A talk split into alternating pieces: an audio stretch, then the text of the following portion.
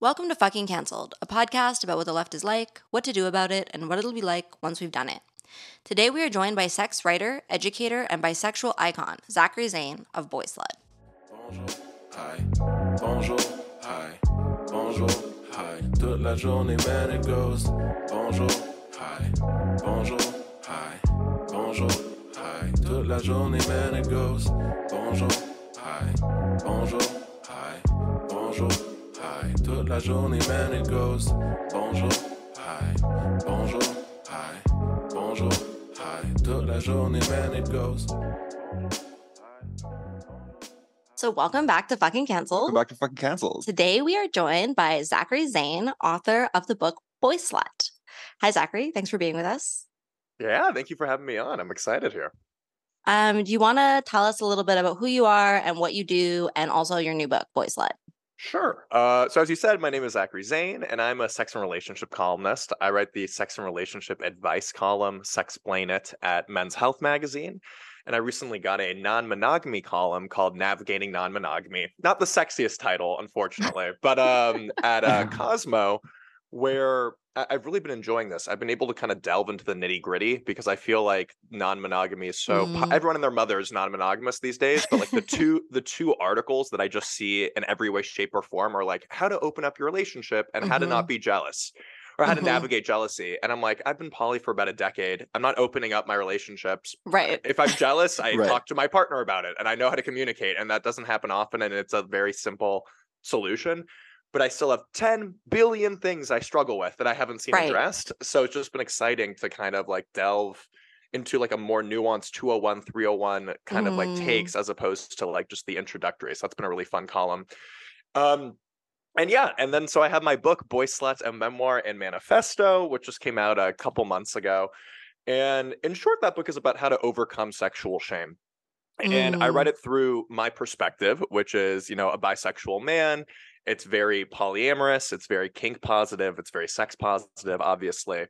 Um, I write with a lot of humor. I write in a very graphic and raunchy way. And that's just not actually for shock value. It's or not just for shock value, I should say. Part of it is just funny and ridiculous. You know what I mean?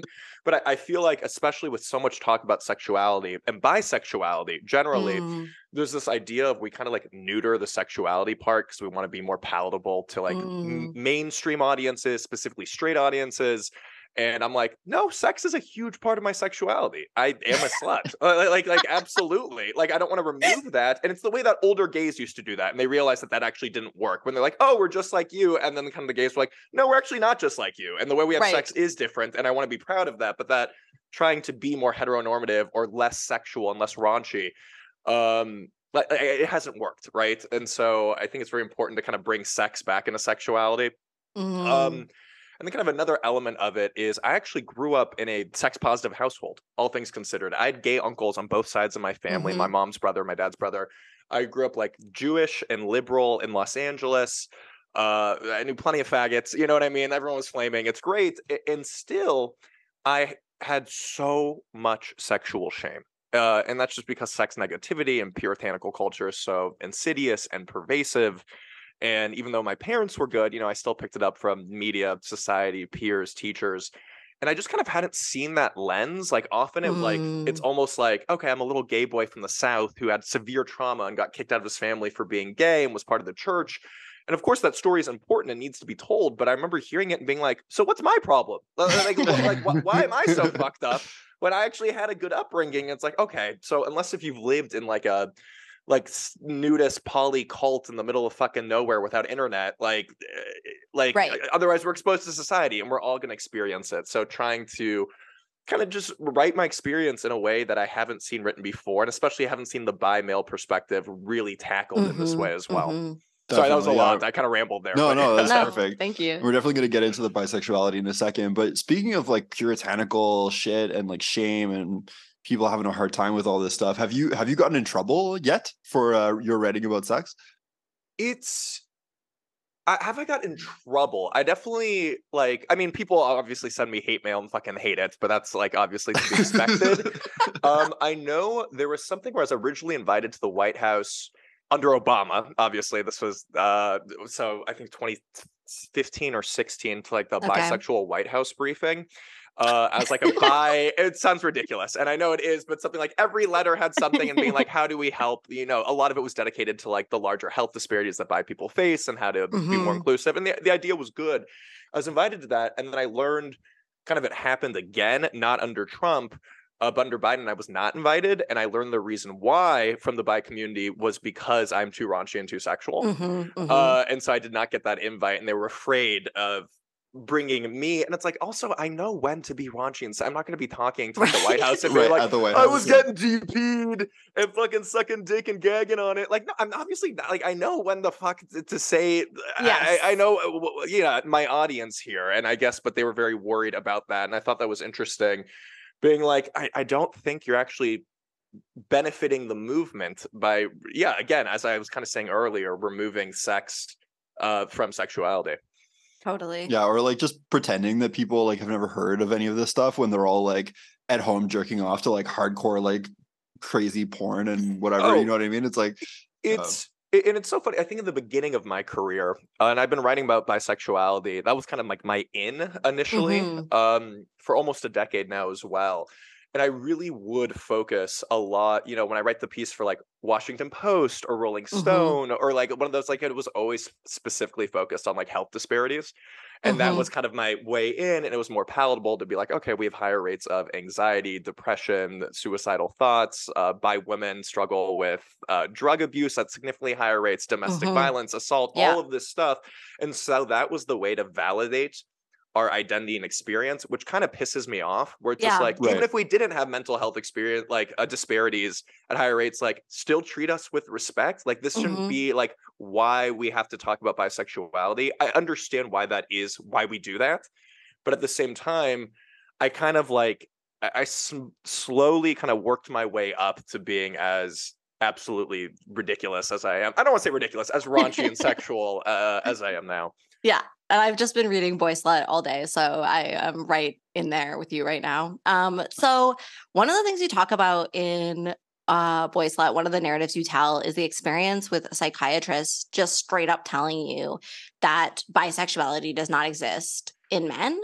Um, and so I just wanted to ask a little bit about bisexual men um, and the experience of coming out as a bisexual man and why you think it's so difficult for people to imagine men specifically as bisexual. It's so interesting. And I can kind of talk about that experience a little bit. I delve mm-hmm. on it in the book. But he, I used to think about that experience where he completely invalidated when I'm like, hey, I might be bi, saying, oh, that doesn't exist in men. Uh, and I would get so angry. And I realized in hindsight kind of why he said it at the time. I, mm-hmm. So I have severe O C D. Now I've been treated mm-hmm. for it.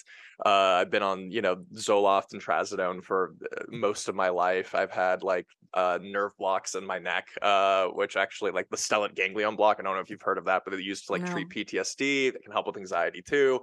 So like I, I, I've been in a lot of therapy, a lot of psychiatry, a lot of everything to help treat this. But so when you have O C D, there's something, it used to be called H O C D, homosexual O C D. Now it's called mm-hmm. um, S O O C D, um, sexual orientation O C D. And it's these men who are not men, but I, I think I've only read about it in men, is like who think that they are gay, but they're actually not.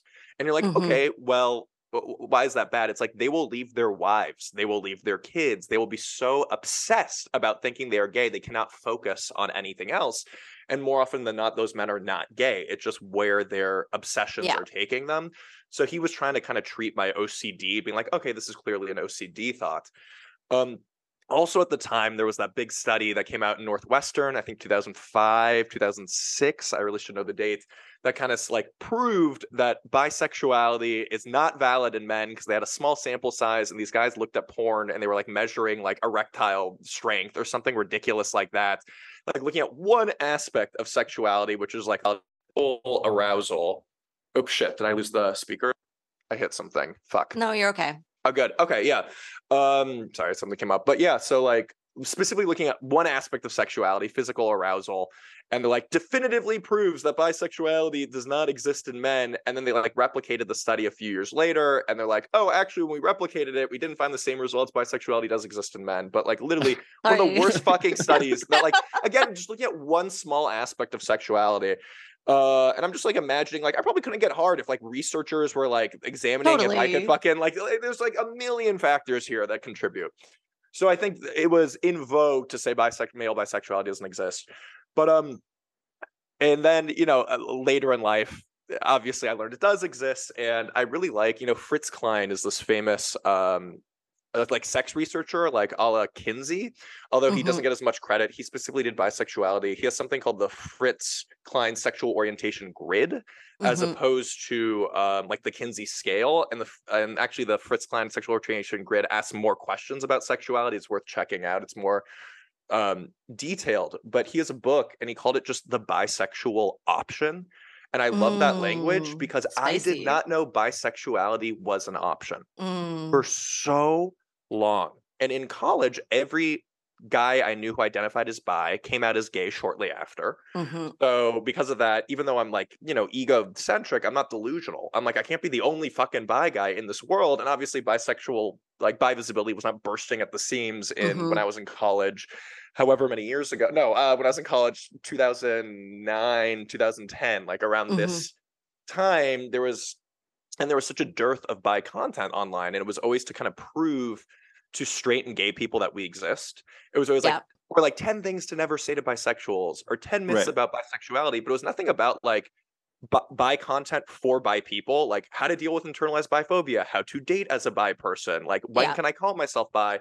And that was the niche that I kind of filled as a writer and how I became known as the bi guy. But anyway, to answer your question, sorry, I'm rambling here. Um, I, I think bisexuality can be very threatening in a way, and I honest to God think that a lot more people are bi than they're willing to admit. Mm-hmm. I, I think that's the honest to God truth of it, and I think a lot of people have these same sex attractions. They might be fleeting, they might not be as strong as, you know, opposite sex attractions, but just allowing for this fluidity and accepting this fluidity in other people's lives are going to make you question your own identity in a way that mm. I think makes people extremely uncomfortable. Um, so it's easier to kind of see the world in binary. Um, and then I think there's also this idea, unfortunately, and I'm not blaming gay men. However, gay men have often used it as a stepping stone to being, you know, as, you know, bi on the way to gay. And I understand why. They think it's potentially more palatable. They think they can still have quote unquote straight privilege, or like their parents will be like, okay, it's okay. They can, uh, you know, still marry a woman.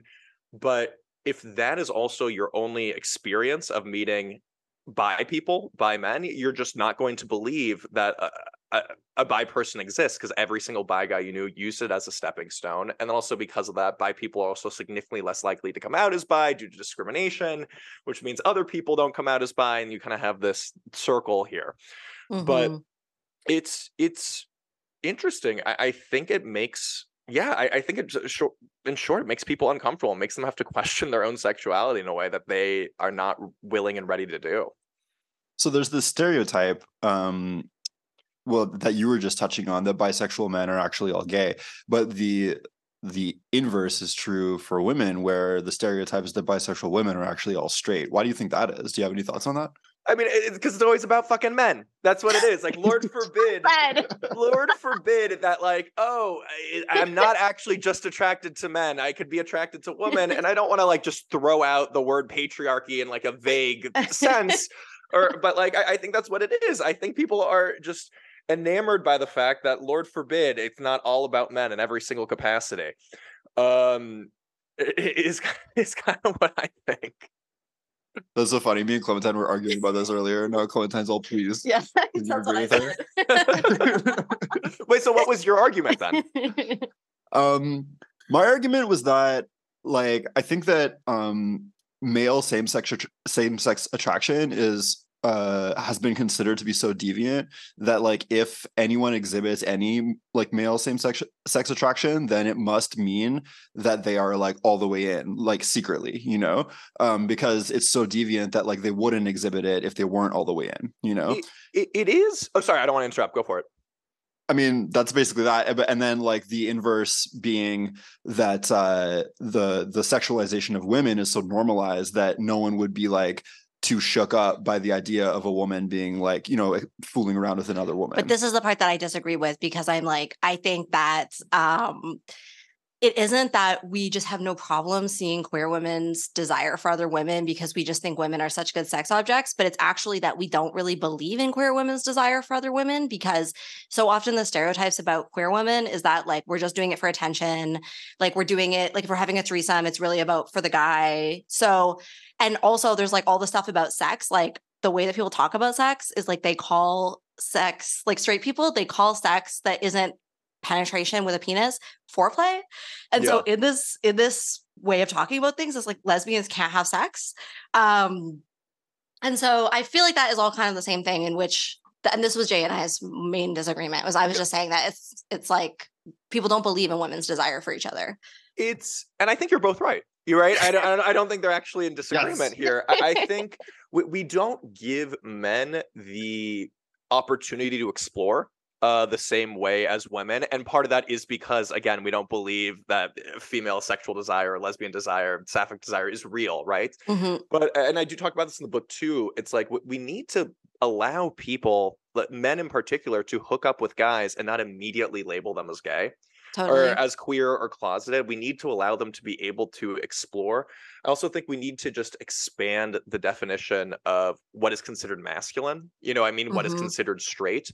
I feel like, you know, everything outside of the sh- sh- small, narrow idea of masculinity and straightness is is queer. And I'm like, because we have so much homophobia in this world, that kind of forces straight men and cis men into this box. You know, they have to say shit like no homo because they're like, afraid mm-hmm. of just same sex being perceived as gay. And again, I'm not trying to be a straight man apologist here. Like, don't be homophobic. Don't be a piece of shit. But I think if we allowed straight men to explore femininity, to explore potential same-sex desires, to like musical theater or know mm-hmm. a lot about Laura Dern's career without calling them gay, you know, without crying gay wolf, I think we'd actually have less homophobia, right? Totally. And so I, I think we need to expand the idea of straightness, allow men to explore, and then come to the conclusion that they are straight. And yeah, that's not going to, that will help straight men, but that will help gay men too. And I know that gay men are doing it because they actually just want to get dicked down by this hot yes. straight dude. And so they're like, he's gay, he's definitely gay, I love it, gay. And it's a funny, cute thing that we yeah. do. And I get it. But like, uh, you know, we contribute to this problem as well. Mm. And we also, and then on the flip side to Clementine, kind of what you're saying is just like allowing, is what, like believing that female sexual desire exists and mm-hmm. like could not just be for the man and not just for male gaze or not just for that. And it's weird because I am also in a lot of swinger spaces when actually that is what exactly what's happening, right? Mm. A, a lot of these women who will, like, I talk to them like, yeah, I'm bi, but you know, I, I would never. And again, I'm not trying to invalidate their bisexuality. They can be bi- called in any form, but it's the way they speak about it is like, yeah, I'll, I'll only do it if I'm with my partner, in front of my partner for this desire. And that's also a valid sexual orientation. They get off on it. They like whatever it is, the eyes on them. They get to explore it. It's fun, but they're like, yeah, I, I wouldn't necessarily do this outside of this. So that exists as well. And then there are queerer, again, I'm, I feel like I'm getting into murky territory because mm-hmm. I don't want to define anyone's queerness here, but definitely women who are like, no, I want to eat pussy like all the fucking time, but with a guy there, without a guy there, I don't give a fuck. This is just for me, right? So yeah. being inclusive of all of it. A lot of my work on bisexuality with women is actually about like, um, kind of like just offering more to those women who are kind of like, I'll do it with my boyfriend, to, instead of get mad at them, kind of like open the door. Because I think that a lot of those women are doing that because it's like it creates a container that is safe and familiar for them, because especially around like sexual initiation and stuff like that, if the guy is kind of in charge and the, those roles are still in place, it can feel less anxiety producing. And so they can like more comfortably access that. But stepping outside of that, women lose their minds, bisexual women lose their minds, because like, no one's in charge. No one's the top. No one, they don't even know what a top is. And so like, because of this, they don't know what to do. And there's like this extreme, like passivity for passivity, like thing that goes on. And so, yeah, a lot of my work is being like, okay, so if you like it in front of your boyfriend, and I mean, maybe if you want to leave it there, that's fine. But I think a lot of women secretly don't want to leave it there. And they're, and they're afraid though, that that they're appropriating gay culture, that they're not queer enough to actually try it on their own, that they have no idea what they're going to do and no one's going to tell them what, how they do that, you know? So, yeah. I, I love that. I love like just encouraging them to explore more. And it's yeah. always, I think about this in terms of, sometimes I talk about in male bisexuality too, when we talk about guys who are bi dash sexual but hetero romantic. Mm-hmm. So meaning that they're down to fuck people of all genders, but they only plan on dating uh, or having a, an emotional relationship with a woman. And I'm like, that sexual orientation is, of course, valid. And that's for a while what I thought what I was. For me personally, that was internalized biphobia. That was fear of dating a man. And I don't want to, you know, assume that's what it is for other people. But at the same time, I do want to open the door, being like, hey, this might be your sexual, this, you might want to stop here, kind of as you said. But if you don't, here are some ways to kind of totally. get more involved in the bi queer scene mm-hmm. and explore your sexuality. Yeah. Yeah. And I, I love that. And I love that approach. And I think sometimes queer world, we can, um, we can actually hurt ourselves by policing people's genders and their sexualities like too much, you know? And I think like, like, lesbians actually came around to really loving my work because at first they were just so annoyed by these bicurious women. And they're like, somebody's got to deal with these bicurious women. It's like, it's fine. I'll deal with these bicurious women. They need help. You know, it, they're scared. it's I. It's so funny. Like, I get it. You got your heart broken by a bicurious woman. Yeah. Like, I fucking get it. And I'm sorry. That it. really sucks that you really like this girl who said she was bi. Turned out she was just more exploring and really wanted to be with a man. You got your heart broken. That sucks. But it's also such a myopic and self-centered experience mm. to be like, all bi, every bi woman is bi curious. I'm like, for the love of God, like, I'm sorry you got hurt, but like, obviously that's not every single bisexual person.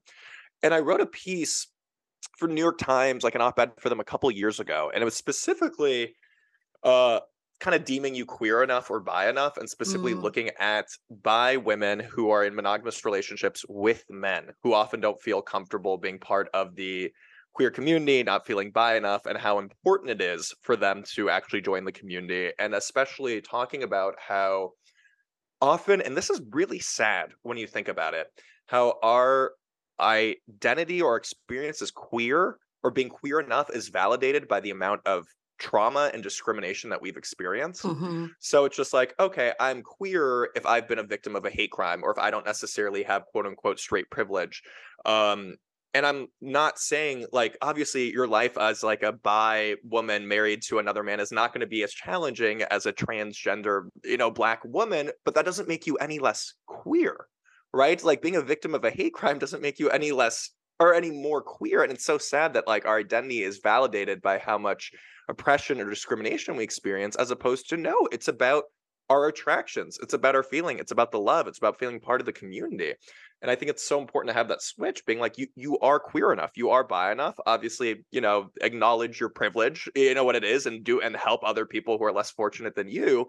But like, we actually want those people as part of the community so they can help and support us as well, instead of being like, no, you, you don't deserve a seat at the table.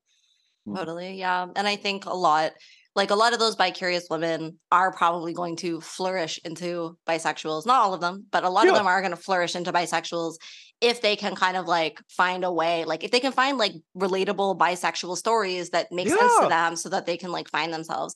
Yeah. And just one other thing I wanted to comment on and what you were saying, but it's kind of going back a little bit, is the stuff about straight men.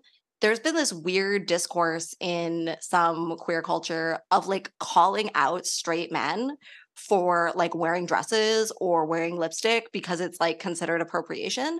And there's there's been cases where, I think this even happened in Quebec, where there was like a bunch of like high schoolers who mm. decided to like wear, they were like, base, I mean, we're assuming they're straight. We're assuming they're cis, like whatever. They're just like young, young high school guys. Also, guys. we don't know, right? We, we don't, really know. don't know. Yeah. And they might flourish and grow into Later, their queer identity. And or this maybe is part they're of their straight. Yeah. Like, it could be not- either way. But they wore dresses at, to school to be in solidarity with queers and also like women who were experiencing like dress code shit in their school, you know, sexist dress code shit. And they were like, yeah, we're going to wear dresses in solidarity. And then like a bunch of like millennial queers like got really mad about it and started saying that they were like appropriating. And I'm like, guys, like, we want like less restriction on our gender. Yeah, like, like, let, like straight boys wear a skirt. Like, yeah. What the fuck, man? It's like, uh, yeah, especially they're doing this in solidarity and support. If they're wearing yeah. a dress and then making fun of themselves and being no, the butt of the joke or being yeah. assholes, yeah, fuck these dudes. Clearly, they're doing this to support uh, totally. uh, queer people, women, whatever the dress code violations or whatever bullshit was happening. Like, I mean, we love to shoot ourselves in the fucking foot, like, uh, you know what I mean? But just being like, yes, like, let us be more inclusive. Let us not say, and of course, it's just like, a lot of these conversations, if we tell someone like, you can't do something, you can't be a part of this, even though you want to explore this, like most people are not going to be like, oh, like, thank you. They're going to say, fuck you. You know what mm-hmm. I mean? Like, so the way I always appreciate, you know, I was just on a podcast with the stripper writer mm-hmm. and, I, oh, and yeah. she asked me oh, yeah. what my uh, most like not controversial opinion was, but or something like about that. And I kind of said something about how I really believe in the way that we call out people um is not actually beneficial, right? Mm-hmm. And I think I believe more in call-in culture and how it could be more. And after I finished, she's like, "Oh, you're like friends with Clementine, right? Are you following her?" Right? I literally said something. Obviously, I said it in my own language. I was like, "Oh my god, that was pretty funny." I'm like, "Yes, I'm going on her podcast in a few days." Uh, yeah, we know I, Al. It was pretty. Uh, that was a lot of fun. Uh, they were, yeah, that was great. But um, yeah, so I obviously have similar belief systems to, to you guys. Nice. Um, You, you've written about uh, a concept that you call bisexual audibility rather than visibility, which I think is amazing. You want to just like run our listeners through this concept real quick? Sure. So I, I'm proud to say that I've coined this. Um, but the idea is, you know, uh, obviously visibility is important. I sometimes get a little frustrated by the um, kind of term itself because it's been like overused and it's kind of hailed as this like panacea that's going to fix fix all social and equity problems. I think visibility is the first step, right? It's acknowledging that, hey, we exist, we are here, we want to be treated with respect, and that's like for us to, for the majority group to recognize us, and then also for the minority group, the people to be like, hey, we are not alone. But one thing that is challenging with bisexual visibility is like, how, how do you be visibly bi? Like, unless if you have a man on one arm, a, a, a woman on the other arm, and a non-binary person on your third arm, and you're in like a quad and polyamorous, which sounds like my heaven, but like, it's very difficult to be seen as bisexual. And like, you know, because if you're a man and holding hands with another man, they assume you're gay mm-hmm. or otherwise you're straight. And so And we don't even have the same way, like, yes, I'm seeing more and more people like flagging bisexual flag colors in a way that I actually love, in a way to be like, oh, they're wearing like bi colors or saying it, and that's a way. But like, we don't have the same elements of like flagging bisexuality. We honestly don't even have like bi stereotypes. The, We're the starting to way. develop them though. That's we like, are. We like to have like three drinks at the same time. Three drinks have, at the same time. Have you heard that? As, uh, no, I actually cleaned up my desk before this, but otherwise I would have had a coffee. Uh, yeah. A monster and, yeah. a, and a water jug here. Like one for hydration, one for energy, and one just for fun. Exactly. uh, and, and you know, like if you see a, a woman with green hair and a nose piercing and cuffed jeans, like, okay, she's probably bi. You know what I mean? Like there are certain, there are certain, I think we're getting more into it. But yeah, it's very difficult to be visibly bisexual. And so the way I kind of get around this is we need to be audibly bisexual or bisexual mm. audibility, which in short just means being as loud and obnoxious about being bisexual as humanly possible. And really stating the, like, it's important to use the word bi. And if you prefer pan or queer, that's fine. But que- queer's a little different. Pan and bi kind of mean mm-hmm. more of the same thing. You know, I know a lot of queer people who are just a trait, you know, Totally. Essentially, their attractions are are just gay. It's a man attracted to another man, but th- they use the word queer. Right. But it's important to just actually say the word, to use it. And I realized this when you know I first came out as bi, embraced it. I knew very few bi people, and but I was someone who was comfortable talking about my bisexuality at bars when I met new people, and it was wild how often someone would be like, "Oh, I've actually dated men too. I've dated women too. I've had crushes. Right. I've had sex. I've wanted to explore this." And within seconds, I'm put into the therapist mode because it's mm-hmm. it's so clear that they wanted to be able to talk about this for so long. And they had no one they were able to talk to, that they are bearing their soul to a fucking stranger at, at the bar. And this is the way to do it. And I really make sure to use, yeah, use the B word to say bisexual. Mm-hmm. There is power in it. It's importance in it. Like we get community, we get vis- like visibility or audibility. Um. So I think, yeah, in this world of like uh, potentially, and again, I want you to identify however you see as fit. I think that's important to you. But when we have so many labels or people who don't do labels in a way where it's like, well, we actually, I, I think it's very important to actually say the word bisexual and mm-hmm. to allow others to hear it, right? Yeah. So that's kind of what bisexual audibility is about. Yeah, totally. I mean, I think... Uh... No, I, re- I really like that. And we're going to move on from this subject in a second. But um, Yeah, I mean, I think for for bisexual men, there is almost no representation, like, at all. You know, there's like like honestly, like in even in like in like in, in like mainstream media, I can think of like one character, like off the top of my head. It's like the guy from that fucking spinoff of Doctor Who, whatever it's called. Um, and uh, you know what I'm talking about? no, no, no, I don't know what we're talking about. I was thinking about this, and I was thinking about, so the next book I'm going to write is actually going to be a novel, which I'm excited about. Oh, and it's going to have a, a male bisexual protagonist because, nice, of, nice. of course, right? And like my favorite books that include bi men right now are like, uh, I, I really liked Red, White, and Royal Blue. People like wanted to not enjoy it. Uh, you guys didn't like it? Never heard of it. I haven't heard oh, really? of it. Oh, it's literally getting like the Amazon series with Uma Thurman in it, or a movie. Okay. It's like, it's a huge book and written by uh, a woman. And then there's the Song of Achilles, which is like the famous one, which is fucking incredible too. I, I read a lot because of what I do. But like, so the best, the biggest bi books about, or that have bi men, are written by women, but in a way that doesn't have to include uh, queer culture in it. So like, obviously, mm. Song of Achilles is about like historically um, Achilles, who's uh, um, I had this relationship with, I don't know how to pronounce his name. I've only read it like Patroclus, whatever it is. And it's this queer romance that's amazing. But she's not talking about Grindr culture or modern day culture uh-huh, uh-huh. right now. So it's just kind of about their love. And Red, White, and Royal Blue is about the first son of the United States who falls in love with the Prince of England. Super kitschy. I thought it was very cute. Very excited for the movie that's coming out. But again, these guys aren't on Grindr going to Gates bars, yeah, navigating course, yeah. Hell's Kitchen because he's the, the son of the president and the Prince Henry or whatever it is. And so like I want to actually start seeing bi culture, and even like when you see like Crazy Ex-Girlfriend, for example, that kind of had that famous character of the the, the lawyer, her her boss that comes out as bi, and it's very cute, but it's just men who have an attraction to like the multiple, all genders, whatever you want to say.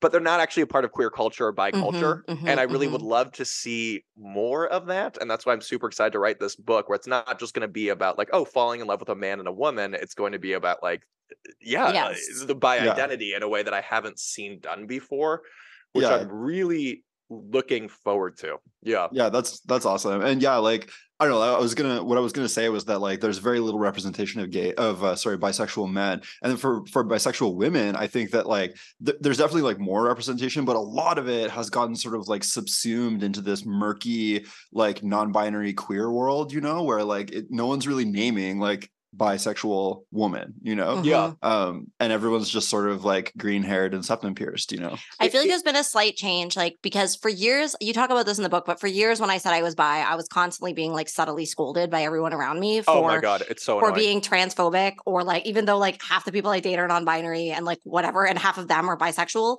but like I would get scolded for that, and people would just be like, "Well, I don't really use that word," and for a while it was like, "Oh, I just use queer," or then it became I use pansexual. But I think there's starting to be a shift. And not too long ago, my house, we had a party and there was like, I don't know, maybe like twenty-five people there. And someone was like, I think there's a lot of bisexual people here. So I just yelled into the room. I was like, if you're not bisexual, raise your hand. And two people put up their hand, and we had one heterosexual and one gay. So I was it's, very proud. it's I love that. And you're not the first person to tell me that.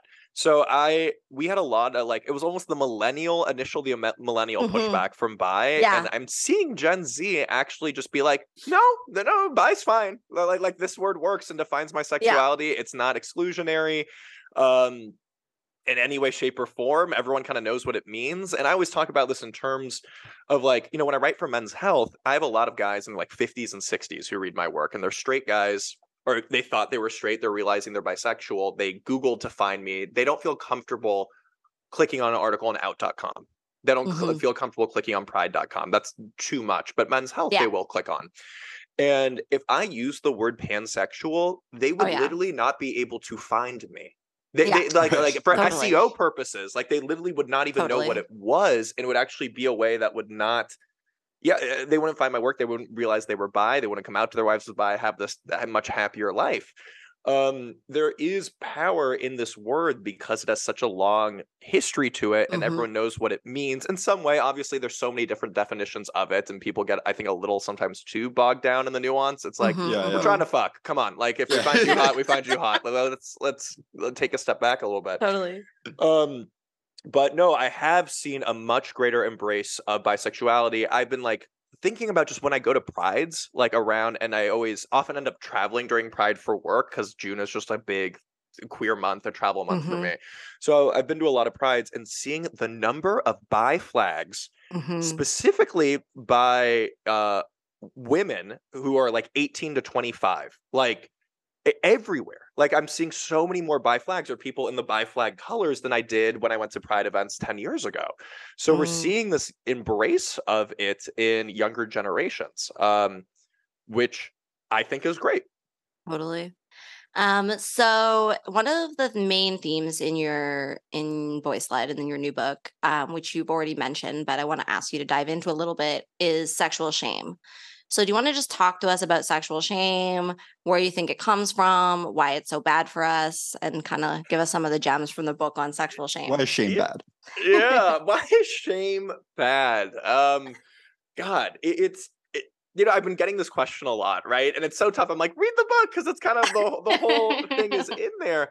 But it, it's just, yeah, as I kind of said a little earlier, it's so pervasive. It's so insidious. And I think one shift that we're starting to see in terms of actually the way sex is spoken about in mainstream like mags and, and media, which I actually appreciate, is how sex uh, impacts your mental health, how it impacts your physical health, and how it's not just this one thing for pleasure. And I think that's what I talk about with sexual shame, mm-hmm. where like a lot of people think like, oh, you have a bad sex life, fine. That's not going to impact any other aspect of your life. And it's like, no, sex is a huge part of your life. And if you experience sexual shame or you don't have a satisfying sex life or you're denying yourself pleasure or the opportunity to have gay experiences, like you're going to be a shitty partner. You're going to be shitty at work. You're going to be angry. You're going to be frustrated. You're going to be sad. You're like, like your life is going to fucking suck.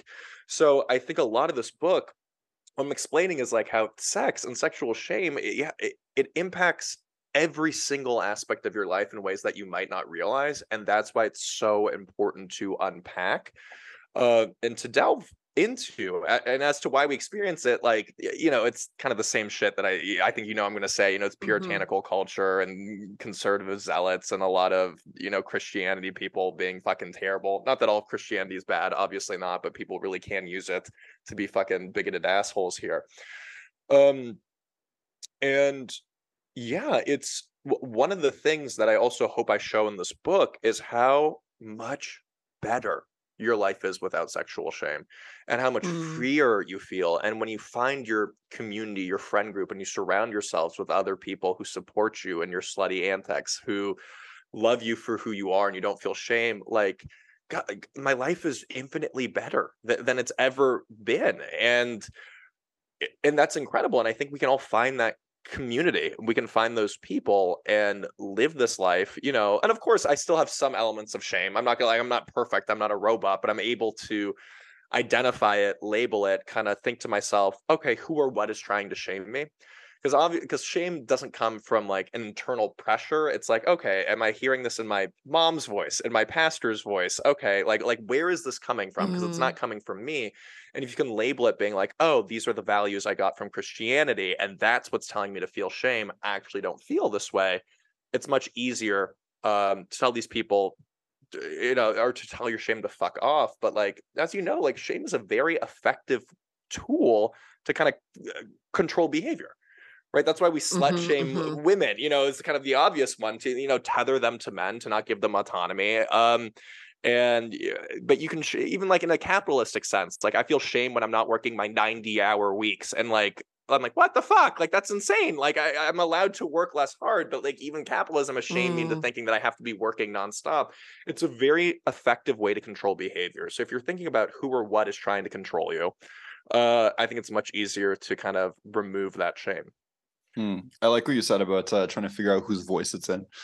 Yeah. Um, so in, in a lot of self-proclaimed like sex positive spaces, uh, there can still be a lot of sexual sa- shame and hypervigilance around sexual risk, um, among other things. We've noticed that this kind of sex negative or like puritanical behavior in like progressive world is uh, often more prevalent in, in queer spaces as as opposed to gay spaces. Um, I don't know. What do you think uh, gay culture can teach queer culture about sex positivity? Oh my God, I got fucking eviscerated uh, for, for a chapter in my book about this shit by a lot. I think it was predominantly straight women who didn't know that like queer men many queer men in metropolitan areas don't have sex with condoms since the advent of PrEP. Uh, it is from Grindr or Sniffies. It is, I've seen a condom in decades. You know, you know what I mean? And people being like, you are reckless. You are like your cavalier anti-condom attitude.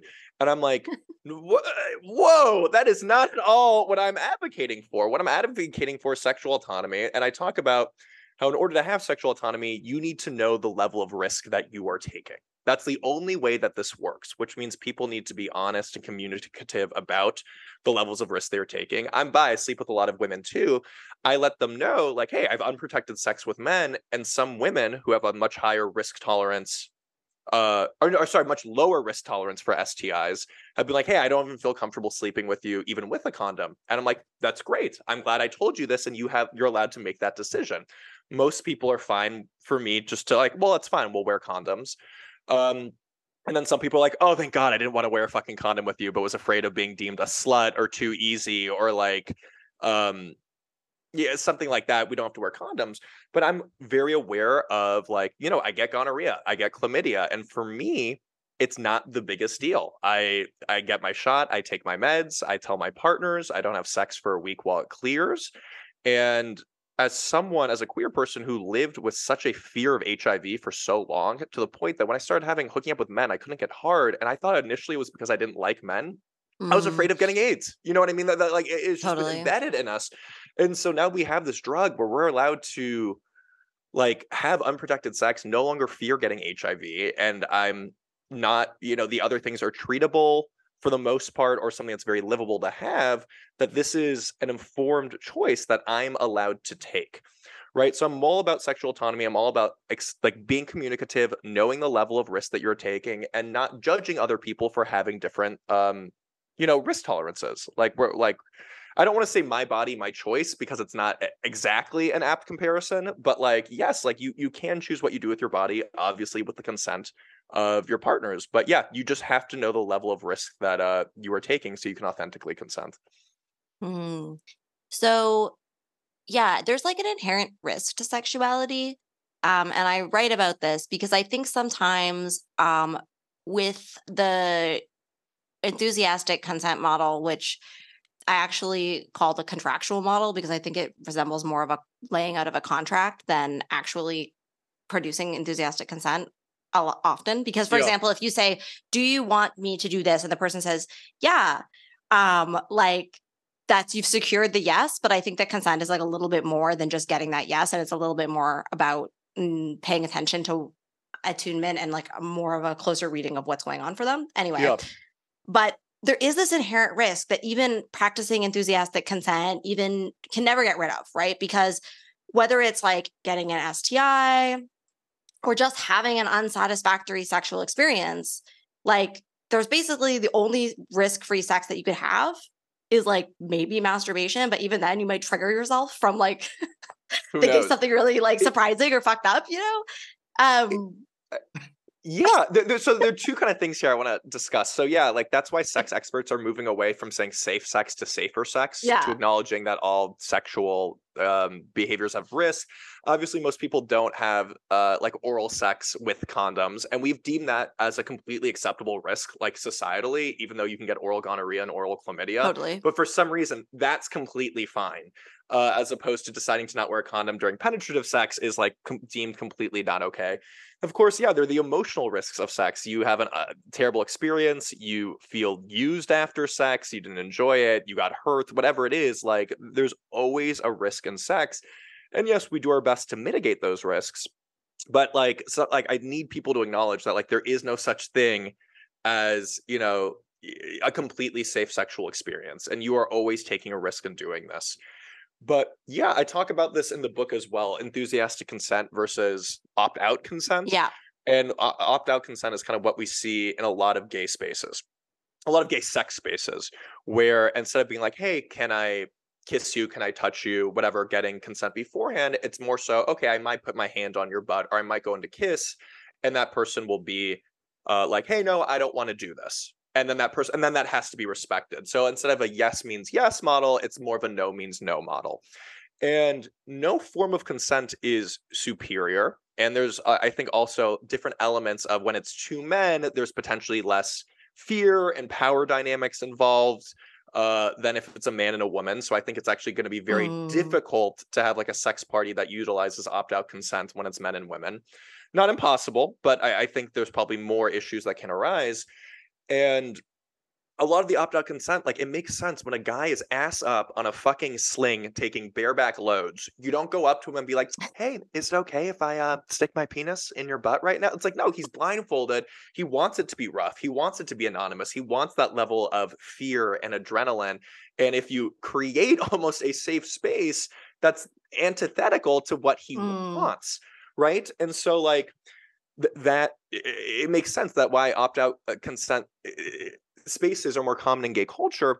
That said, I, I wish spaces were more, I wish there were more um, enthusiastic consent spaces for gay men in sex spaces. I don't see that. I see a younger generation wanting that. And then you get this weird divide when you have these men in your thirties, forties, fifties w- with a guy who's potentially in their twenties who like think that enthusiastic consent is the model because that's what they've been reading about, but it's actually not. Totally. In, in um gay spaces. So I wish that sex parties were clearer, being like, hey, this is a yes means yes model, or this is a no means no model, and, and that way you know what you have going into it. I remember the first gay sex party I went to, my boyfriend at the time, maybe I don't know, eight or first gay yeah gay male sex party maybe eight years ago, whatever it was. We ended up leaving in like four or five minutes. I felt very uncomfortable. I felt very uncomfortable being touched. I like like and people were coming up to me and grabbing me, and I really didn't like it. I'm like, I want to get the fuck out of here, and we did. Now I know what these spaces are going into it, and I fucking love it. I fucking love it that random people are grabbing me. I fucking love it that I don't have to ask someone to slap their ass. I can just fucking slap their ass, that their hole's up for me, and I can just fuck every single one of them. That is incredible. But again, I wish just sex parties were clearer about the model going into it. And I really feel basically like what you're saying in reverse could be useful for queer women, because I feel like queer women are having the opposite problem, where we are actually smothering our sexuality through our obsession with safety and risk aversion. And we basically enthusiastic consent ourselves to death. It's like yeah. lesbian deadbath through consent. And it's like literally this problem where like I have literally been in situations where I have been like literally dating a woman for months and months and months, and she still will be like, can I touch your arm? And the idea of being like, I don't need or want you to do that is, and it's actually turning me off. Like it's making this feel really robotic. And it's like, I would rather there was a little more spontaneity and a little more flow. Is in a lot of queer women's spaces, they're freaked out by it because they're so worried about the possibility, the risk, which is always a risk, that you might yeah. accidentally cross a boundary, or you might accidentally do something unwanted. And my sense, you know, I think both like gay male culture and like like queer women's culture, we could learn things from each other here, you know, because I yeah. feel like gay men could use a little more care and a little more processing, and like queer women, we could use a little less processing and a little a little more spontaneity, you know. It's I, I love that. Yeah. And I don't like I'm sure there are gay men, plenty of gay men who have crossed boundaries with me. I'm not saying like not. And they've definitely been too aggressive and too touchy, even in sex spaces where I'm like, I need you to back the fuck off.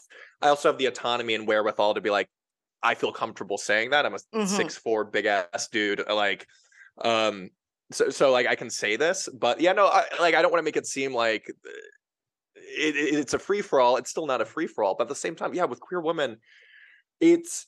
It's tough to navigate. I always try to say when people are very, very like enthusiastic consent after we've been hooking up for a while, being like, or actually, even if it's not hooking up for a while, if I'm in a sex meeting and they keep asking, I'll be like, hey, I'll mm-hmm. let you know if something is, um, if I don't want you to do something, but that said, I want you to fucking do everything. So really just letting them know, like, you don't have to keep asking. Like, I, I mm-hmm. feel comfortable enough saying no. And um, it's interesting, you know, like I, I put myself and potentially you could see like sexually risky positions. And I'm mm-hmm. very aware of the risk that I'm taking, that these are potentially dangerous positions. And that's what turns me on. And I'm okay with this. And sometimes I've come back being like, I really didn't enjoy that experience. It was too rough. And that's okay. Like I mm-hmm. went into this knowing that that's a potential, but most of the time it's not. Well, I love like leaving my door unlocked, and then I'll have like a blindfold on, and I'll have my head over bed, and they just like throat fuck the shit out of me. And I fucking love that. That is so hot. That turns me the fuck on. It's like, yeah, like I, I'm aware that this could potentially go poorly. And has it at times? Yes, it has done times, but most of the time it does not. And I also know that if it does go poorly, I will be okay.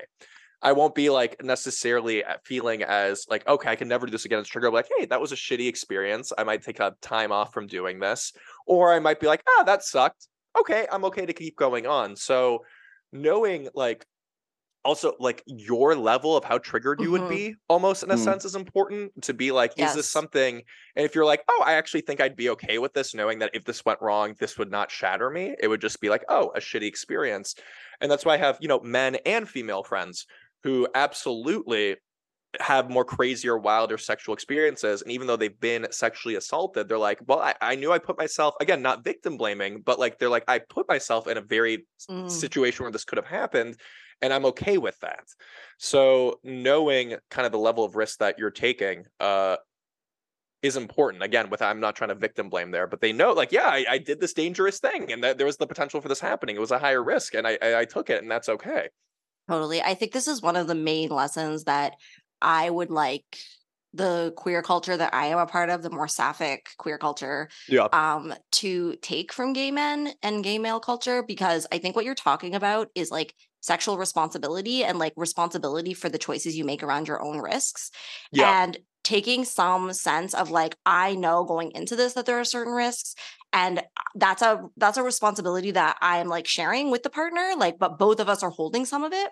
Yeah. And it's not just like, if I have a negative experience, I'm not just going to solely blame the other person. And I'm not talking about like a sexual assault, but I'm talking about just like, you know, if things don't totally go the way you way you planned, it wasn't totally satisfying, you know, that both partners are like holding that. It's not just the one who was like more the top or the more initiatory partner, you know? Um, yeah. But unfortunately in queer women's culture, and reading your book, I was like, damn, because in queer women's culture, we were talking about the call out stuff. Like, I have seen call outs of queer women, and it's fucking sad because they actually were trying to practice basically more or less enthusiastic verbal consent as the model that is, but they like didn't totally ask for everything. And they thought they were having a good sexual experience. And then they later are called out in a horrible way on the internet as like basically a sexual predator when they thought they had like a nice date with a girl, and now they're being like exiled from their community, and it's like a whole fucking thing. And it's actually like queer, queer women's worst nightmare, you know, because they're it's, so careful with consent. It's, I mean, and that's why I still always err on the side of caution. You know what I mean? Because you never do know, especially with women as opposed to men. I think, again, because the norms are different. And I definitely am someone who probably does do overly enthusiastic consent potentially out of fear of that of that reason as well, right. But also and, and I'm like, and for me it's like the risks are just like not, it's like, okay, I'll keep asking, and then these, most of the women I'm with will, if they are annoyed by it, they'll be like, you're fine, you, like just do what you want to do, like like this is good. But yeah, and that's why, I mean, I still recommend, you know, err on the side of caution, always mm-hmm. err on the side of enthusiastic consent for what you're saying, but it's kind of a shame that that's what you have to do. Yeah, I like what you were saying about um, it's in your book. Actually, you were mentioning like this idea of just having spaces um, um, explicitly label uh, what kind of consent practice is yeah. in there, right? That, that'd be and great. I think that like people should be aware that there's like more than one type of totally, consent, and exactly. that they're like they can be equally like valid. Um, and yeah, like, but it, I think it would be a good idea if you walk into a sauna. Uh, to have a sign that's basically like, this is like a no means no kind of space, you know, like it's it's you're you're welcome to touch people. If they tell you to fuck off, you have to fuck off immediately, right? And then I think that also it would be good to have, yeah, like in other spaces, you know, it'd be like, this is more like a yes means yes. You gotta t- you gotta ask people before you touch them, et cetera, et cetera. That's fine. Also, I think that in relationship, this is like a really useful thing, and that's what you were just touching on. But like, yeah, I, I'm, I mean, I'm the same way. I think like with when, if I'm hooking up with somebody on Grindr who wants me to come over and like, you know, just smack him around, like I'm not necessarily going to be like, do you mind if I smack you now? Yeah. You know, um, but uh, you know, if I'm going on like a, if I go on like a Tinder date with a girl, like I'm going to be a lot more careful about it for exactly. obvious reasons, man. I don't think anybody needs to be walked through those reasons. Um, but as you were saying, like what you what you can do, what anyone can do is, um, especially after a couple of dates with somebody, you can check in about this kind of shit and be like, that. do do you prefer uh, to be sort of like asked for every, everything, or do you not? Because a lot of people fucking don't. In, in fact, yeah. I would say the, the huge majority of people probably don't. You know what I mean? Like they they would like to feel safe, like the you know um, when they're getting to know you, right? And then afterwards, they're like, okay, like I now I feel comfortable with you. I'll fucking let you know if there's a problem, and if you know, if I can't because I'm freezing up or uh, I have a gag in my mouth or something, like I can like tap my hand or something like this, right? Like there's ways to get around this without having to have everything be this one overarching model of consent that the that like a certain sort of like crowd has decided is like the only way that you're ever allowed to do anything, which, sorry, I'm just on a rant now. No, um, go for it. I love it. Which which is like really, it can it can get really irritating. And I'm sure that you've experienced this when these people try to impose it on spaces that don't normally practice that style of consent, like the sauna, you know? And it's like, it's like fine if people have like a different expectation and they go into it and they're sort of like, well, this is weird. Like I, you know, I'm I'm not sure if I feel comfortable with this, but it's like, is it your sort of right to go into spaces that historically have not used this model of contractual consent and like try to force them to change it? Like, does that make sense? You know? Anyways, so that's something that obviously I think about quite often. no, no, I love this. And it's, uh, I do love the idea of d- doing these check-ins with relationships. Uh, and I'm going to probably write about that if I may steal uh-huh. that from you guys. No, you know, but like in a way of just being like, yeah, after a couple dates being like, hey, it's I like, is this something you feel comfortable with? Do you prefer I keep checking in? Do you prefer you don't? And that's it. It's a simple conversation to have uh, that I feel like enough people are not having. Yeah. It's it's like if I if I could just complicate this maybe slightly further just to be a little spicy. Let's do it. Let's do it. Honestly, because like when I was reading your book, I there's a lot that I relate to as a bisexual and kind of just like the anxiety of early bisexual experiences, early like same-sex experiences as a bisexual person where you're like, ah, like what's happening? I don't really know what I'm doing. I don't really know what's going on, right? And yeah. you talk about the first time that you fuck a guy in the ass. And that story of is a crazy story, um, probably actually a very normal story for a lot of uh, bi guys. But basically, like, you know, you get fucked up on cocaine and you you like are like drunk and like you're with this guy and you're still hesitating, though, because like it's such a big act to take that act. And yeah. you're kind of you're kind of scared to do it. And yeah. he. Take he takes your cock, puts some lube on it and puts just slides your cock in there. Right. Like he wasn't like, do you mind if I put your cock in my ass? And I'm like, in that story, like there was, and I, and I guess what I'm trying to say is that in real life, people do things in a kind of messy way. And that could have gone differently if you had then been like, ah, I didn't totally want that, but you did want it. You know what it, I mean? It, it's such, I was talking about this and this is such a gray fucking area yeah. that I, I have no... Like, I, I almost don't want to touch. I mean, this is probably the podcast I can touch yeah, it uh, yeah. on it, right? Like, yeah, so I think we need to go here. Uh, we need to talk about this. I, I think about this in college recently and, like, how I, I be, had a reputation of being one of the straight guys. I went to Vassar, which is a very gay school, if you're not familiar with it, a small liberal arts school. And but I had a reputation where, like, I was a straight guy, but if you got him drunk enough, he would hook up with you. And so, like, but I... but was so afraid of hooking up with guys sober. Mm-hmm. I perf- purposely put myself in situations where I was blackout so I could hook up with guys. And in a way, like these guys were somewhat taking advantage of me, but I needed to be fucked up in order to do this. And I wanted them to be aggressive and take advantage of me that like, I, I never like I, I kind of needed that, but it's a weird thing where it's like if that was not the case, then it's like, oh, these men are fucking assaulting and assholes. But for me, I actually wanted them to get me fucked up to take advantage of me because otherwise I would have said no. And so I needed the liquid courage. I needed them to be aggressive. And I had a friend I'm friends with uh, now uh, the, one of the first guys I, I talk about it in the book. So not had penetrative sex with, but when he I was so drunk my second week of college and he blew me and I went to go vomit twice in the middle of him blowing me to show you how fucked up I was. And he I saw him at a, the, the sex party that actually I was throwing uh, like literally twelve years after this experience. He's like, Zach, I felt so bad about this. I feel like we were like so drunk and I knew you were straight and I was taking advantage of you. I said, no, like I was the one taking shots because I needed that to do mm. this. Like, like I did not feel taken advantage of. Uh, he's like, I just feel like I was like, I'm like, you, you really were not at all. And I don't look back on that thinking that you were trying to manipulate me or assault me. Like th- this is almost what I needed. So yeah, it's a weird thing. Cause if that was not the case, then these guys are fucking assholes. But totally. In my case, that's exactly what I needed. So it's yeah.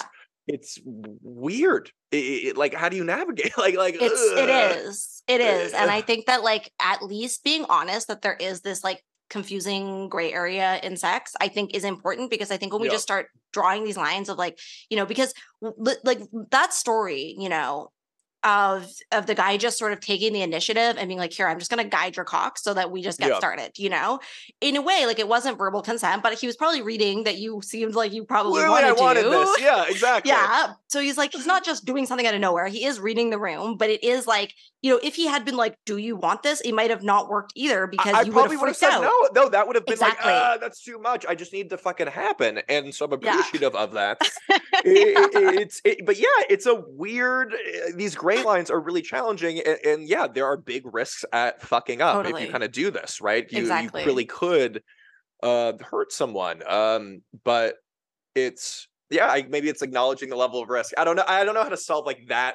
Everything yeah. is messy and nuanced, but like, yeah, I, I've been thinking about that recently. I think since he's apologized for me, I'm like, no, no, I, I actually, I really don't need an apology from you, but I, pre- but I appreciate it. But no, I. He's like, yeah, it's been bogging me down for a decade. Right. I'm like, oh, I'm, I'm sorry that you felt that way. But yeah, yeah. Well, thank you for wading into the gray area. I don't think thank we need you. to solve it in this episode, yeah. but I think it's like, I think it's good, especially for like sex educators and people who do work on consent, which both you and I do, yeah. to be honest, that it is, it is a bit of a gray area sometimes, and it is a bit yeah. messy and confusing, and like, yeah, pe- because that's what people's real lives are like. And I think if we try to pretend that it's this very simple, like, check the box thing, it doesn't really help people, because they're in real life where things do get a little confusing and messy and... Yeah. yeah, man. And this, the idea that you can't, you know, give consent of any kind if you're fucked up is, uh, I guess, like, a nice idea in theory, but in practice, it's like so many fucking people, not just sort of like bi guys who are in the closet, get blackout drunk. In college, sex, the entirety you know? of college, the enti- yeah, like, everyone I know was blacked out having sex in college, yeah. like, yeah. wasted. Or like, other, like everyone, the entirety uh, of it. Other than like dating apps, like, where do people meet yeah. to have sex? At a bar? Like yeah. that's yeah. like the only place that you can like go with the purpose of having sex, you know? Um, and well, I mean, other than I guess like sex clubs for people who are into that kind of thing, you know, but like for normal people, I guess, uh, yeah, yeah. like so many people are fucked up so often. And it's just sort of like, is everyone just constantly experiencing like low level sexual assault for like every experience they have? Like I... Some people might argue that, you know, um, but I think that that's pretty, that's a pretty bleak picture of what's going on. And I think yep. that it's potentially a bit more complicated than that. And, you know, I, I really resonate with that as someone who also used to have to have to get completely blackout drunk to hook up with, with dudes, you know? Yeah. Um, it's yeah, I, I also want to encourage, like, try to do it sober. I think that is important to, like, you know, yeah, embrace your sexuality yeah. sober, like, as we're talking and, about this. And I, and you know what, cool. like, it's you've got me thinking about a whole bunch of stuff now, you know, and we were like talking earlier about like the lack of representation of bisexual men, you know, um but I think that like there there's there was like a when I was when I was growing up, there was like a huge lack not just of representation in media, but of like any uh content or media or anything at all that was like actually aimed at bisexual men, you know, especially men who were like not uh coming up like in gay world, you know, who were like mm-hmm. more like in straight world and then mm-hmm. trying to figure things out, right? And like one of the things that I didn't realize, you know, when I was when I was like eighteen years old was that like to be into men uh didn't mean that I had to be into all men, you know? Yeah. And so and so I was just sort of like, well, I know that I have like same-sex attraction, right? Like because I fucking like feel it and I know myself. Um and so I want to act on it. But like then I would like act on it and I'd be like, wow, that was like a really like bad experience, you know? And it was because I was basically just like trying to hook up with like any any man who like might want to hook up with me, you know, because like I didn't know that I was allowed to have fucking preferences, you know. Mm-hmm. And like then I realized that like when I when I realized that you're allowed to have preferences, and in gay world, as I'm sure you know, you're allowed to have like very specific preferences, um you know, it, everything changes all of a sudden, right? And I think that like a lot of young dudes who are trying to like work this shit out and have to get fucking blackout drunk to to have sex, it's like maybe it's like maybe you're not a bottom, you know, or like maybe maybe you fucking don't like uh hair on on people's chests or like whatever it is, you know. And like you're just you're allowed to have those like those preferences, that position, whatever it is, you know.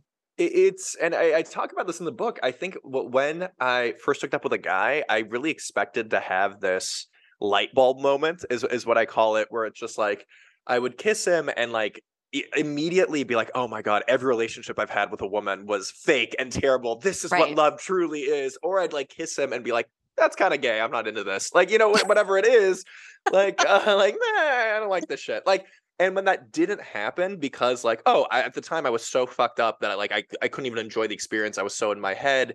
Um, And I was just like neutral about it. It led to so much more confusion mm. because I expected to be like, wait, well, fuck. Like I put so much pressure on this and then being like, okay, I actually need someone who I'm attracted to and like to really focus on it, not be that fucking blackout. Maybe a little tipsy is fine, but like be more present in the situation to like feel more comfortable, whatever it is. But yeah, so it's, I don't want to say if at first you don't succeed, try, try again. Like it's, it might not be for you, but at the same time, yeah, not expecting that your first uh, situations with men totally. immediately will provide this uh, level of clarity. You might have to shop around a little bit to uh, yeah. figure out what you're into. Absolutely. Yeah. Um, so you talk a lot in the book about just like owning your sexual desires, whatever yeah. they may be, being brazen in that and, and just asking for what you want. So can you just talk to us about that? Like the power of just being direct. You make this comparison towards like ordering something at a restaurant. Um, to, oh like, yeah. Yeah. Where you're like ordering just like a specific omelet or something that you want versus like asking for like this very perverted and specific kink, you know? Yeah. And like, can you just have the same vibe? Yeah, I was saying, like, wow, you, you really delved into it. I appreciate it. No, yeah. it's, uh, I think the way I said it's just like, you know, if if you're at a, a diner asking for an omelet and it's an untraditional omelet where you're like, whatever, I want shrimp and feta and then asparagus, you'd be like, you wouldn't be like, hey, I'm, I, I know this is so weird and right. you might not be into it. You just be like, oh, can, can I get this? And you kind of carry on with your way. And I think, yeah, people are so obviously afraid to express their sexual desires. Um, because they are afraid of rejection. They're afraid. Yeah, I guess actually that's the main reason. They are afraid of rejection. They're afraid of being judged. Um, and one thing I've kind of learned with um, stating like like a kink or even talking about your bisexuality, where it's like if you make it seem like th- this is like you having cancer, people are going to treat you as a cancer patient. Like so when I went like like in a way. And maybe that's not the, the, the best apt comparison here, uh, but like, but it's a way of just being like, if you're like, oh my God, if you are embarrassed about it and you are so apologetic about it and you think something is wrong with it, uh, then they're going to pick up on that energy and then kind of direct it back to you. So when I say things about my kinks, hey, I'd be really into doing X, Y, Z if that's fun, something you're interested in exploring. I don't qualify it. Mm. I don't say like, I know this is weird. I know you might not be. Well, I'm at the end. I say like, hey, if it's something you're interested in exploring. Um, and then if they're like, oh no, that's not for me. Obviously, you do not respond like an asshole. Just as you are allowed to request, they're allowed to say no. And then you're like, okay, so what's something that you'd like to explore? And that's it. But I think mm. if you can just have these conversations a lot simpler, more directer, and without this anxiety or nerves, like I actually think you're much more likely for people to be like, huh, never tried that before, but okay, let's give it a shot. Uh, totally. And to experience less shame or judgment. But yeah, if you're already shaming yourself or judging yourself, they're going to shame and judge you. Can I just ask one follow-up question about that? Sure. Because I think a lot of people, what happens when they try that is when they hear the no, which they're going to hear at least a percentage of the time, right? Yeah, of course. Um, they have like a shame boomerang. Um, yeah. And so like, even though they don't, and I find with queer women, then they have a shame boomerang about having a shame boomerang because like they, they're like, shouldn't oh feel God. Shame, yeah, yeah. And then they're like, oh God, the fact that I feel shame about this is now making me like, I'm like, I should have just accepted that no with total, like no emotional response, you know, but it's like, it's kind of normal, like for that to press some buttons. And I think people worry about that emotional reaction, like leaking out and being yeah. visible to the other person. And then that you coming, don't want to, you don't want to sulk when someone says no. Yeah. Right? And you don't yeah, want to pressure. So like, do you have any advice for people if they feel the shame boomerang? Like, what's the best thing to do? Oh, God. It's – I, I don't know if I have an answer to that. I, I I think I will say it's a muscle you have to flex. I mm. do think over time it will get easier. You get used to it. Uh, obviously, I want to be like kind of say the basic, like almost therapist shit of being like, allow yourself to experience those emotions. Those are normal and healthy. Obviously, if you get rejected, it can hurt. Uh, do your best to not – put that onto the other person, and maybe the, the the thing to do is maybe to kind of move on quickly from it. Like I kind of what I say is like, mm. okay, yeah, that's fine. Is there something you'd be interested in exploring? So that way you almost don't have ne- necessarily the time to like right. shame boomerang. Totally. But I, I think the answer is yeah. Like, uh, it's not a great answer, but it's like, do your best. And I do think with time, this is a muscle you will flex. It will get easier being rejected, and you, you cut yourself some slack if you can. Zachary Zane, what do you love most about being a boy slut? Oh my, the sex. No, um, I, I, I, I think, um, I, I do. I mean, I just love that there's always new and exciting shit to do. You know, I, I've been a sex columnist for a while now, and I still get some questions with like people having these wild kinks that I've never even fucking heard of. And I'm someone who's very game to pretty much do anything. There's very few things that I'd be like, nah, I don't want to try this. So I think I just love, I find sex fascinating, like on a like a psychological level, and seeing what turns people on and being able to explore this with so many different people and explore new and wild and crazy things. There's always something new and different sexually that I can try, and I really, really appreciate that. Um, and another element is I love the community that I found. I really have found this poly, sex-positive, kinky community. I'm going to a, a sex party tonight called Hit Me Up, which is a kink-positive, kink forward party, and I'm excited mm. to get just shit kicked out of me. Uh it's gonna be a lot of fun. I'm gonna set up, I'm gonna get tied up and probably pegged. It's gonna be a great time. Like, this is my life. I think I'm at my sixteen year old, but I'm like bogged down doing a shit ton of fucking emails, which it doesn't matter what your profession is. I still have two hundred mm. emails I'm going through a day. Like, and I think about how like insecure and afraid I was to talk to like women at sixteen, how terrified I was of rejection, how I thought I was gonna die a virgin. And, and I'm like, look at my life now. My life is mm-hmm. awesome. Like, like this is, I have a fun community. I get to explore. Like, I'm happy and fulfilled in a way that I really haven't been. Is there a lot of drama in the poly community? Yes, there is. That's the one thing. We're uh, dramatic bitches in this fucking group. I will say that much. But uh, I wish there was a little less drama would be the thing. And I really try to not be a part of the drama, but mm. we are a gossipy, drama-y uh group. But beyond that, I love the community and I love mm. the people. Yeah, that's beautiful. Thank you. So just to close out, like, where can people find out more about your work and how can they support you? Yeah, so definitely you can buy Boyslut anywhere books are sold. On Amazon, it is one word, and that's because of sex negativity. If we did as mm. two words, we would have gotten dinged on Amazon. It would not have shown up.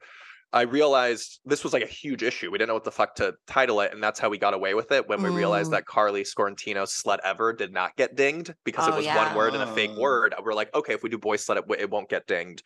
So it is one word, and people message me being like, I can't find it. And I'm like, that's why. So Boyslut, one word, on Amazon, anywhere books are sold. Uh, I'm big on Instagram. I finally got off Twitter for my mental health. I don't have as thick of skin as you guys. I wish I did. Uh, but so I'm I mean, like, we're not on Twitter. So. Oh, yeah, I'm not on oh. fucking Twitter, man. Oh, okay, I couldn't yeah, handle yeah. that shit. Okay, yeah. I'm like, I'm like, I can't do this. I'm not enjoying this. So Instagram is where I am, at Zachary Zane underscore. I have a website, Zachary Zane dot com. And last but not least, I have a digital zine also called oh, Boyslut. Yeah.